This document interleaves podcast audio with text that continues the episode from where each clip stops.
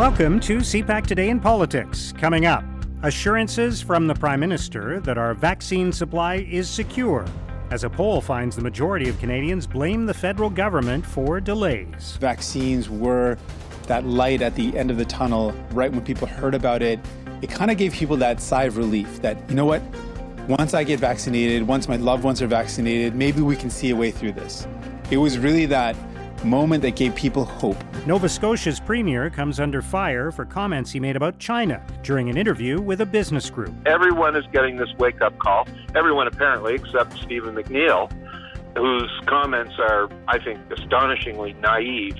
It's not up to Canada to tell China how to run its affairs, but it is up to Canada to defend its values and its beliefs around the world. And new federal gun legislation would give cities the power to ban handguns. We recognize that there are many municipalities uh, who have expressed a desire to move forward with further restrictions, including uh, banning uh, the possession, transportation, or use of uh, firearms, particularly handguns, uh, within their city limits. It's Wednesday, February the 17th. I'm Mark Sutcliffe. Let's get right to the top political stories this morning. Joining us is longtime political writer and broadcaster Dan Legere. Dan, thanks for being with us. Good morning, Mark. So, what do you think about where we stand on vaccines? There's new information every day, obviously. Uh, there was a poll yesterday showing Canadians blame the federal government, not provincial governments, for the fact that we're fairly low down in the standings in terms of vaccines per capita uh, that have been administered. Um, so, uh, where do you think we stand today? Well, you know there there is progress being made, um, and as ever in Canada, when you have issues that mix federal and provincial jurisdiction, you're going to get differences of opinion and differences of perspective. Uh, you know, I think people are relieved. They're now starting to see their neighbors, uh, perhaps, uh, you know, family members starting to get the vaccine in different parts of Canada. And I think gradually, as the vaccine rolls out, um, there's going to be less finger pointing and, and blame sharing and more a sense of growing security. Um, you know, so the other side of this coin, though, Mark, is if people are going to blame one level of government or the other, are they going to eventually give credit to those levels of government when the vaccination program really is hitting its stride and more and more people are, are getting uh, inoculated? So, you know, it is politics. Uh, you know, a lot of us would just wish people would get on with administering this and dealing with the crisis and get rid of some of the political partisanship around it. But uh, it's still politics, and this is Canada, and uh, you know, nothing has changed, I guess, in that regard. Yeah, and is this a case of all's well that ends well? That it, once everybody is vaccinated, or once we start to catch up, that that uh, the tension around this and the and the criticism and scrutiny will go away, or will there still be lots of questions about why we weren't able to procure vaccines sooner? Well, there's there's obviously going to be questions, but I think you know it's fairly obvious what's gone on. I mean, you know, the world was not ready for COVID nineteen. Uh, it wasn't ready for all these variants, which are popping up all over the place. Um, it's one of the greatest scientific uh, and medical achievements in history uh, to create this vaccine at the speed it was done, and there's credit that goes around lots of places for that. Um, but you know, it's going to be a persistent issue, I think, in our society, like the flu, except a way more deadly and much more communicable uh, disease than the flu is and I think it's going to be with us for many years to come. Uh, you know, it's getting the lockdowns out of the way, allowing the economy to resume, and allow people to get on with their lives in a more normal way. And people being people, you know, we're not still mad about the Second World War. You know, uh, we do get over these things, and and eventually society returns to something like the the mean that it achieves over the longer scope of time. Yeah. I think there are still questions, mm-hmm. fair questions to be asked about the lack of transparency, about the process that Canada went through to procure vaccines, and and some of the challenges you describe, of course, are ones that other countries faced as well, but they were able to vaccinate their population at a quicker rate in the past couple of months than Canada was, right? Yeah, but I mean, it's not like looking at the Olympic scoreboard where you're counting up how many gold medals Russia's got, Canada's got, Britain's got, or whatever Uh, this is a matter of public health and life and death. And uh, you know that said, there should be a thoroughgoing commission of inquiry of some sort, or, or a, I don't know what quite to call it, but somebody independent of the partisan uh, parties in Ottawa has to be able to go back once the dust has settled a little bit and review what happened and prepare the country for when this happens again. Because uh, you know everyone still wants to get on the plane and go south or go here, go there. So there are going to be diseases and, and viruses spreading around the world forever and uh, we live in a globalized economy. And uh, till we go back to living in caves, um, it's it's going to be a danger. But what Canada has to do, I think, is to bring about a thoroughgoing review of what happened. This happened in the SARS. Uh, you know, crisis, for instance, they later on went back and reviewed everything that had happened, and they, they learned some lessons. Um, but apparently, some of those lessons were forgotten before COVID arrived. Hmm. All right, let's turn to a couple of other stories. Uh, Canada's relationship with China is in the news. Uh, first of all, the Premier of Nova Scotia, where you live, Stephen McNeil, uh, has come under fire for some comments that he made, saying we should not tell Can- we should not tell China it's wrong. We should go and learn about the Chinese. And Wayne Easter, who is a longtime Liberal MP, former Solicitor General uh, and a member of the uh, chair of the Commons Finance Committee, uh, has said that this recommendation that's come forward from the Finance Committee, a budget recommendation to pull Canada out of the Asian Infrastructure Investment Bank, which is backed by the Chinese government, uh, should serve as a wake up and smell the roses moment for this country. So uh, there is this ongoing debate about uh, what we can do to uh, to put more pressure on Canada, uh, on China rather, from Canada on the two Michaels. I believe it's been 800 days today since they were detained, and about China's human rights record more generally. Yeah, I mean the whole world is trying to figure out how to cope with uh, the emergence of China as a global bully. Um, you know the the kidnapping and uh, illegal, unethical detention of two Canadians is just one example among thousands around the world of the Chinese using their economic power and political influence to uh, to bully and intimidate other nations.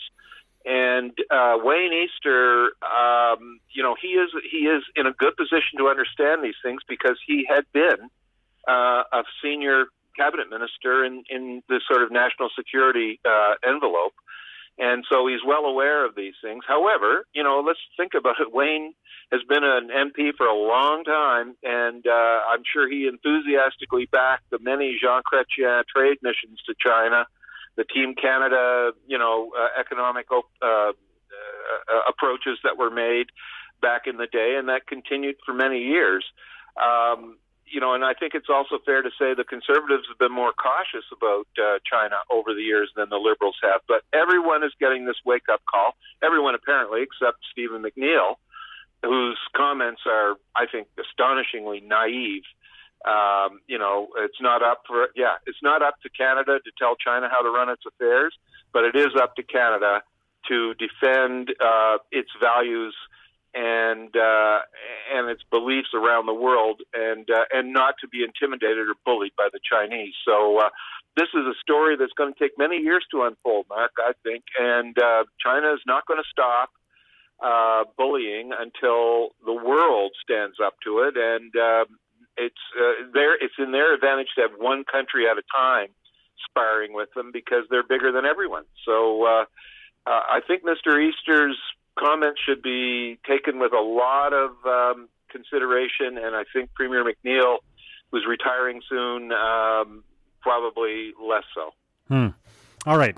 Uh, let's talk about gun control legislation, which is uh, which is being introduced this week, and one development which municipalities in Canada have been asking for, some of them anyway, um, is that the federal government appears to be on the verge of allowing municipalities to ban handguns. There are those who support this and those who say it actually should be the federal government that does that, not individual mis- municipalities, so that there's a hodgepodge of rules across the country. What do you think about that?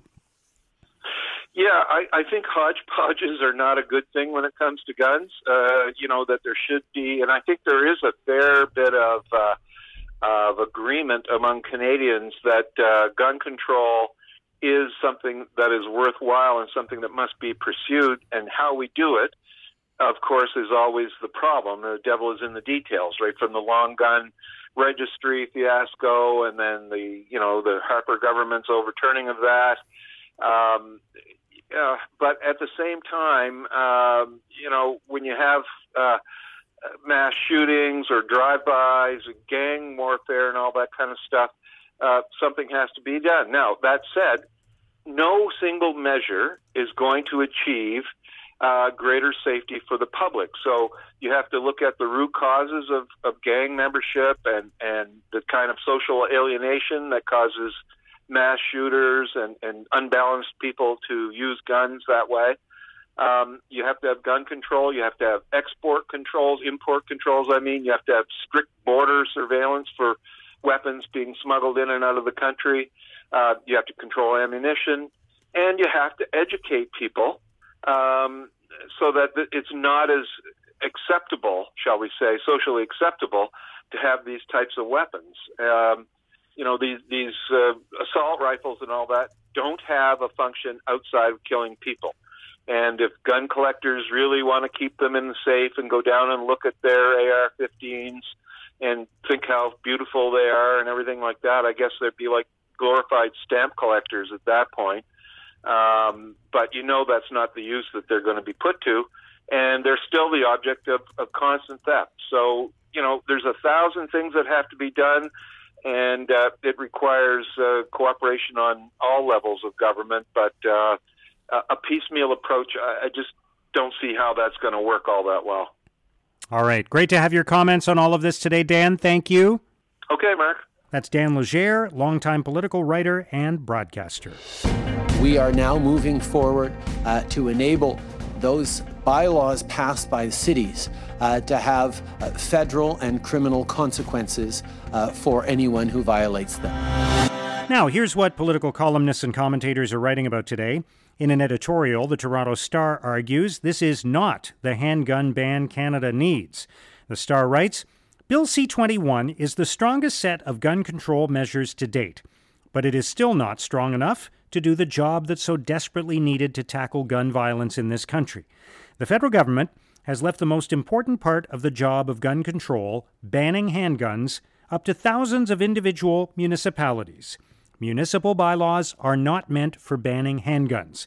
This is a federal responsibility, and the federal government needs to own it. In the National Post, Rupa Subramanya argues the Canada Pension Plan Investment Board's $56 billion invested in Chinese companies is unethical. Subramanya writes While there is no legal ban on these investments, the ethics, especially for a Crown Corporation investing taxpayers' money, are highly problematic. Anyone serious about punishing the Chinese government for its human rights violations needs to look beyond symbolic actions like the recent declaration against illegal detention. Preventing Chinese firms from accessing much needed Western investment dollars and resources would hit the regime where it hurts. At National News Watch, Glen Pearson argues it's increasingly difficult to compromise or find common ground when talking politics. Pearson writes, the need for common ground to generate effective politics used to depend on open mindedness. The more curious a politician was, the more they were likely to comprehend at least part of their opponent's view. That approach now appears to be replaced by rigid ideological outlooks that only grow more inflamed. What we have witnessed in America serves as a timely warning to Canadian politicians. One must seek and build on a better understanding rather than residing in the comforts of one's own prejudice. Now, here's what's coming up on Canada's political agenda. The Prime Minister will attend the Liberal caucus meeting virtually and also question period. Indigenous Services Minister Marc Miller will take part in a news conference to provide an update on COVID 19. Public Safety Minister Bill Blair We'll speak about the new firearms legislation, as well as federal support for crime prevention and community safety. And Employment Minister Carla Qualtrough will announce project funding for the 2020 Union Training and Innovation Program. That's CPAC Today in Politics for Wednesday, February the 17th. Tune into Primetime Politics tonight on CPAC for coverage of all the day's events. Our podcast returns tomorrow morning. Have a great day.